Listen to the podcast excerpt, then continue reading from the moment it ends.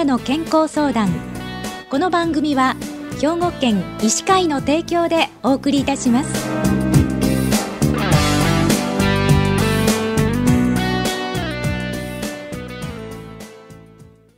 みんなの健康相談ご案内の広市加子です。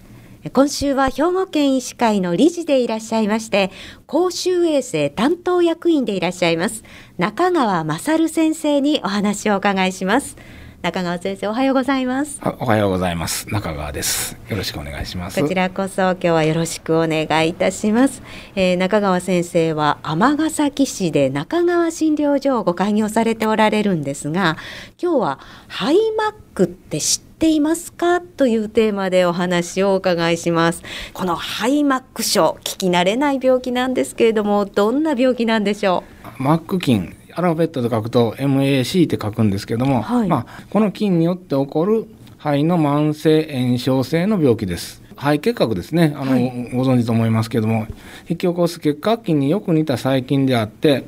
結核菌以外の抗酸菌、まあ、酸に強い菌です胃の中に入って胃酸にで死んでしまわない細菌のことを言うんですけども、はい、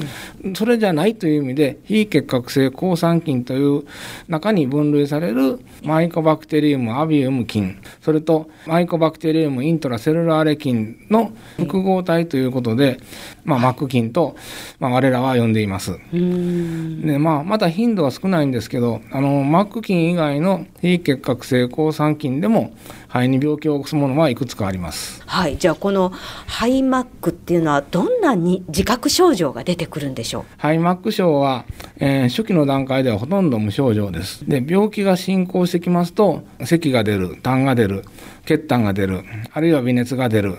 倦怠感があるという症状が出てきます。うん、進行すると、まあ、体重が減ったり息が苦しくなったりする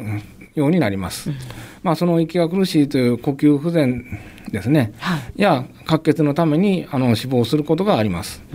うん、この辺りは肺結核の、まあ、最後とよく似てまして、まあ、よくテレビドラマで血吐いて、えー、あの結核で亡くなられるとかいうシーンがありますけど、はい、それに似て似ています。うん、でまああのー実際のところは現在のところですけど健康診断でまあ CT っていうのをあの詳しく見るために取るんですけど、はい、その CT でもごく初期の状態で発見するということが増えてまして、ええ、まあ、健康診断の結果説明のところで、まあ、アイマック症疑いかなもうちょっと調べてみましょうと言われていることもあるかもしれません。でもあの結核は人にうつる病気じゃないですか、はい、この病気も人にうつる病気なんでしょうか、まあ、よく心配されてこの菌のことを言いますと患者さんがあの人にうつるんですか、うん、あの赤ちゃんが孫が生まれたからあの時どうしああっていいんですか？とかって言われるんですけど、はい、まあ、普通の場合はあの人から人にうつりません。ただし、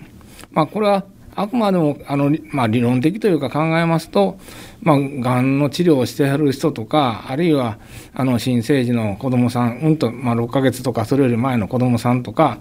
あるいはあのエイズですね。のエイズ免疫落ちますのでそういう患者さんには感染することはありえます。ああくまでも可能性としてあるんですけど実際のところあのマックにかかった患者さんは普通にあのマスクをしていれば絶対大丈夫です。うんなるほど。じゃあそのハイマック症っていう病気は日本でこうどれくらいの人が感染されておられるんでしょう？この病気っていうのはねあの今の例えばこうコロナが二類感染症とかあの相当とかっていうこの感染症法上の定義というのがないんで、はい、そのために届ける必要もないので正確な、まあ、数というのが罹患率というのがまあよくわからんですね。はいただし、あの日本呼吸器学会が、まあ、2014年にあの医療機関にアンケート調査をしましたところ、あくまでも推定ですけれども、10万人あたり14.7人と、で2007年の時も調査したんですけれども、あのその時に比べて2.6倍に増えてます。うん肺結核はどうかと言いますと、まあ、現在10万人あたり、まあ、10人を切ってきたので、まあ、あの結核が少ない国に入ったということでみんな大喜びなんですけども、まあ、それと対照的です。また結核のようにこの病気あの治療したらこう完全にきれいに治っちゃうということがなくて、はい、まあ、慢性的にこの病気持ってる人があのいるんでそうすると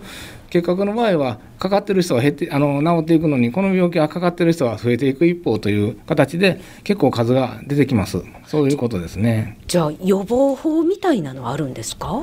まあ、これはどういう、まうに感染するかいうところによるんですけどさっき人から人にはうつらないと言ったんですけど、えー、まあ、今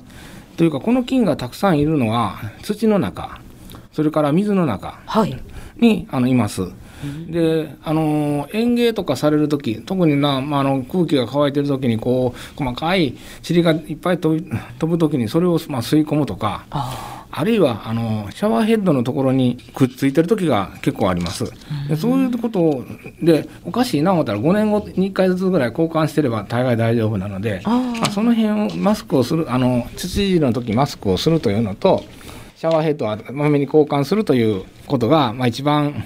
大事かなというふうに思います。じゃあほとんどの人ってそのマック菌を吸い込んでいるかもしれないんですね。はい、その通り。ただ吸ってまあ、肺の中に別段症、まあ、おかしな、まあ、壊れた部分がない限り吸ったままそのままそのまま吐いた息で出ていきます。だからあの映らないんですね。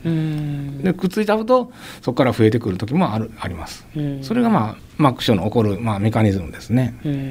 じゃあのマック症になった場合日常生活はどんなことを注意すればいいでしょう？はい、あのこれもよくあの患者さんが質問されるんですけどもまあはっきり言って私がいつも言うのはもう普通に今まで通り生活してくださいということを、はい、あの強調します。うん、あのまあ、一般的にその、ね、夜更かしをしないとか体力を落とすようなあの暴飲暴食とかあるいはこう低栄養というかね、はい、あの偏った食事をするということはやめておいてあの普通の生活をするということが、まあ、一番でしょうね。うん、それともう一つはねまあ、この菌は、まあ、同じ例えばマイコバクテリウムアビウムという菌であってもいっぱいこう遺伝遺伝学的に違う菌が混じってるんでまたかかるっていうことがかかってるのにまた違う菌あのその同じ菌やけどちょっと違うあのまあ兄弟みたいなやつが入ってくる可能性があるので、やはりかかったかかっちゃったからとか言って、ま、あの土いじりする時にマスクしないとかあるいはあの古いシャワーヘッドでシャワー浴び続けてるということはやっぱり避けた方がいいと思います。はい、違う菌が入ってきます。うん、なるほど、わかりました。ありがとうございました。え今週は兵庫県医師会の理事でいらっしゃいまして、公衆衛生担当役員の中川勝先生にハイマックって知っています？か？というテーマでお話を伺いしました。今日はどうもありがとうございました、はい、どうもどういたしまして。